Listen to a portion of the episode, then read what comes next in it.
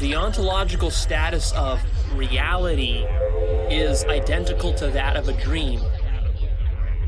So think about the dream that you had last night and ask yourself what was the substance of that dream?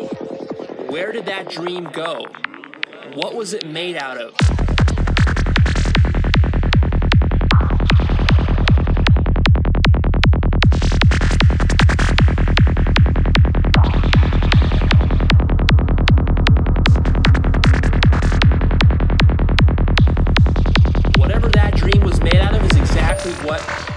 This thing that you call reality right now, this very moment, is made out of.